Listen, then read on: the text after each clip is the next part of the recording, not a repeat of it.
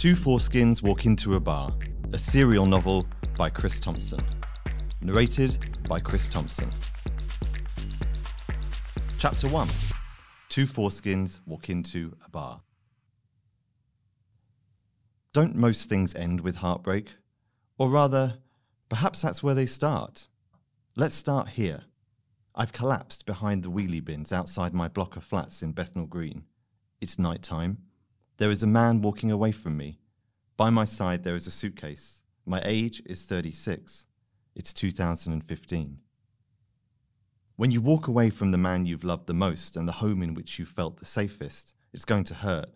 But this pain would pass quickly enough, I was certain, because I'd already done my grieving. Sitting opposite him at breakfast, beside him at the theatre, silently secreting droplets of grief, an imperceptible wet patch of pain on each chair I vacated for the last year. No, this agony would be short lived. What I needed was to be a slut in New York. You can be a slut in New York for 90 days without a visa. I gave myself 89 just to be safe. Robert came to me at the National Theatre studio. We signed the mortgage papers, and I told him I was going to New York. He was gracious, of course, but I knew he was fucked off. It was through him my interest in the city had been revived. I travelled with him for some shows he was in, and New York could have been something we did together, our next chapter. But I was taking it for myself. It was either that or sitting around in London waiting for the work rejections to trickle in. Either way, I was leaving. My career was going down the toilet, my nemesis playwright was having the career I thought would be mine. I figured, better to watch my career go down the drain from afar, with a cock in my hand. One of my hobbies was stalking my nemesis playwright's new show announcements online and ejaculating, That's my life, you fucker, give it back. In fact, everywhere I looked, someone else had my life. On the flight over to New York, in the window seat symmetrical to mine, a young artsy guy with tank top and biceps found himself next to a smoking hot DILF. You could tell they both thought they'd hit the jackpot. I watched as they introduced themselves and chatted as we hurtled over the Atlantic. After lunch, the artsy guy got some of his artwork out the overhead bin and showed it to his neighbour, who looked at it, bemused but approvingly. I hoped it was shit. Not for the first time, I got an erection and cried at the same time. This artsy fucker had my life. I should be in his seat, showing my companion the copy of Carthage I just happened to have in my hand luggage, dazzling him with my charm, moving him with my words, listening intently to him talk about HDMI cables, grazing my hand over his groin, getting his number, moving into his Upper West Side apartment, walking home with him up 10th Avenue after my Broadway opening night, arranging his funeral, inheriting his wealth but I was on the other side of the plane next to Margaret, who needed to pee again. American men are obsessed with two things about British guys our accents and our foreskins. These two attributes, I was delighted to discover, gave me access to a constituency of much hotter men than I could ever hope to meet in London. It quickly became my brand, and like many others with whom I was competing, I put the Union flag on my Grindr profile as my entry pass into this elite gay circle. One night, not long after I landed, I was being spit roasted in a sling by two guys in Hell's Kitchen. You can tell everyone's on drugs because the first thing they ask for when they arrive is the Wi Fi code and a phone charger. And when my top got wind of my accent, he looked down at me with disdain. He was the exotic British guy in this orgy, and this town wasn't big enough for the both of us. I proposed we joined forces and marketed ourselves to the room as a pair. I made a joke that we could reenact the musical sideshow, but he wasn't a show queen, or it was just a shit joke. Either way, he was there first, so I sidled out the sling apologetically and went hunting for my jockstrap. I soon found a routine that suited me well. I would walk the streets in the day, sobbing in unremitting pain and misery, and then go to sex parties at night, where I'd cry slightly less. I was very skinny from hardly eating, but I didn't see it. I turned up to a man's house, and he looked me up and down and said, Ugh, and shut the door in my face. He messaged me as I got on the subway to say I was way skinnier than my photos implied. He was right, but I didn't see it. On the days I could stop crying altogether, I'd go to Brooklyn Library and work on Of Kith and Kin. I was writing about changing your mind. Given I'd never offered Robert a full explanation as to why I left him, I wondered if I might answer him in this play. Why does anyone do anything? All three of the main characters change their minds in some way, but in the play, I wanted to leave one of the reasons blank, or at least obtuse enough for it to be an invitation to the audience to imagine. In Carthage, I never explained what Tommy did to land him in prison. I knew when I wrote it I'd be answering that question for the rest of my life, and happily so. In Of Kith and Kin, I decided to keep Priya's reasons equally opaque, but the failure to fully explain Priya's decision was seen less favourably. People felt shortchanged.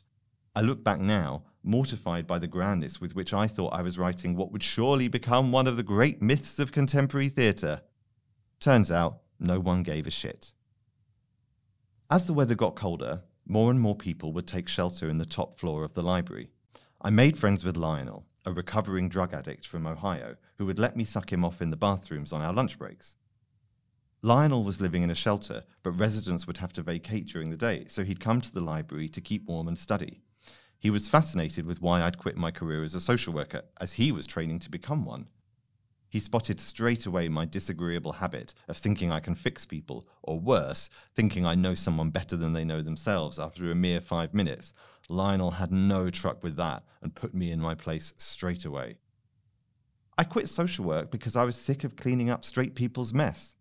But Lionel hypothesized I was saying that because it was a pithy one liner rather than the reality. He was right, of course, but I dug in. Why does you quitting the profession need to be framed with that defensive superiority? What's preventing you from saying you couldn't cope? I could cope. I just didn't want to do it anymore. That was total bullshit, but Lionel was gracious enough not to rip off my comforting mask of self deception.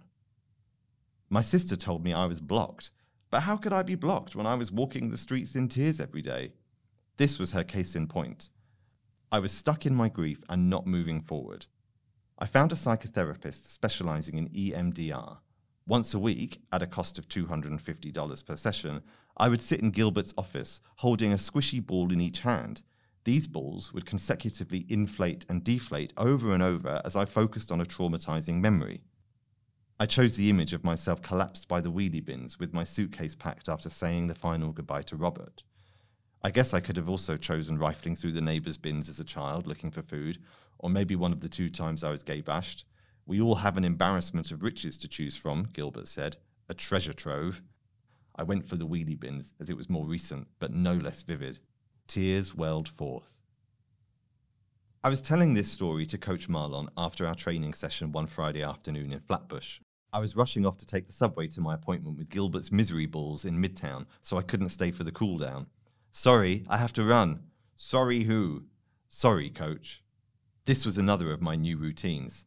I turn up to Coach Marlon's apartment and strip naked at his door. He would then take all my measurements inseam, weight, bicep flex, cock, waist, and then he'd put me through a workout before fucking me on the weight bench or the yoga mat. I learned pretty quickly not to break character. Inclined to giggles as I was, Coach Marlon made it clear that my post scene analyses were unwelcome. Whereas I, creature of the theatre, was keen to do an after show love in and out of character debrief, you were wonderful, darling. Coach was never not in role. A few months later, he asked if he could take some pictures of me for his yearbook. I stopped going after that. But the misery balls seemed to be doing something. There was a shift of some sort, a deepening of the grief, maybe, Lionel offered, and I think he was right. We were walking in Prospect Park watching the turtles clamour on the rocks to sunbathe. Some of them were fucking, and Lionel said it reminded him of Fire Island. Lionel was thinking about re establishing contact with his father. The question on his mind today was ought he to forgive his father before he reinstates him in his life, or will reinstating his father in his life facilitate his forgiveness? I bit my tongue because, of course, I knew the answer. I found Lionel very challenging because he saw through my bullshit and I was falling in love with him somewhat. And I really enjoyed sucking his dick. We were working on my deep throating skills, which were getting me some callbacks from the elite Hell's Kitchen gays. My plan was to tackle the city in stages, conquer Hell's Kitchen, then move into the Lower East Side before a triumphant debut in Williamsburg. Actually, forget it. I don't want to forgive him. Not yet. We watched the turtles mooch some more. They looked fat and baffled. Is there a reason you won't fuck me? he asked. Is it because you're worried your dick isn't big enough for me? It's true that the three times I tried to fuck Lionel, I lost my erection. And it's true, Lionel was bigger than me. But I like that. It's since I left Robert, it just doesn't work for that. Okay, he said. Just don't fall in love with me, please. That's not what this is. Lionel stared at me for a long time, then cocked his head. I suddenly wondered if he was writing a dissertation on me, which he gleefully pointed out was typically narcissistic of me. He was very pleased with himself for that one. We both looked down at our erections and agreed to disagree. A few days later, my friend Theo invited me to a dance party on a boat on the Hudson. There was a good DJ playing, and you sail up and down the river for a few hours and then get off. We set sail as the sun set. The men on this boat were extraordinarily beautiful, so much so I needed to be drunk in order to speak to them. Looking back on the Instagram photos of that night, I'm the ugly pleb at a meet and greet for IMG, so I drank a lot. Then I decided we needed some MDMA. It was helpful in this sea of terrifyingly hot men to have a goal, a way to approach men that demonstrated that I knew we weren't equals. I had some success, and having forgotten Theo didn't touch drugs, I accrued quite a stash. The pours are heavy in New York, but on this boat they were gluttonous. I was very drunk and high. I found myself stood opposite two hunks, swaying from side to side. My hands were clasped in front of me, down by my groin, my feet shoulder width apart, in that pose you adopt when you're wearing a suit at a funeral or in line to meet a royal. I dared not speak, but nodded along, satisfied to have been granted an audience and grateful to have been spared talking to anyone else. You're a playwright too, one of them said as we sailed past the Statue of Liberty again. Anything I've heard of? There were no good times to hear that phrase, but tonight I soared, awash with commissions, blinded by green lights, overwhelmed with ideas. All lies, of course, and all an unintelligible, garbled mess. My new nemesis walked away in pity with an eye roll you could see from space. At length, it was time to disembark. A heaving mass of euphoria, we were funneled down a ramp onto a dock. Out of nowhere, we were all shocked by a loud smacking sound, a firm thwack of something hitting hard concrete, and then the sound of a grimacing, cringing crowd. Oh shit, I thought. It's me. I came to and found I was face down on the ramp, my right leg swinging down into the Hudson. My playwright nemesis stepped over me, lifting his petticoat as he tiptoed by, and I hauled myself back on the ramp. I remember my shorts being soaking wet, then there's a bit of a gap. Then I remember eating fries with Theo. Then I was being fucked in the toilets of Atlas Social Club. And then I found some remaining MDMA as I was putting my shorts back on. And then there's another gap. And then I woke up in Lionel's bed. Is heartbreak one word or two? Lionel asked me the next morning. I think it can be both.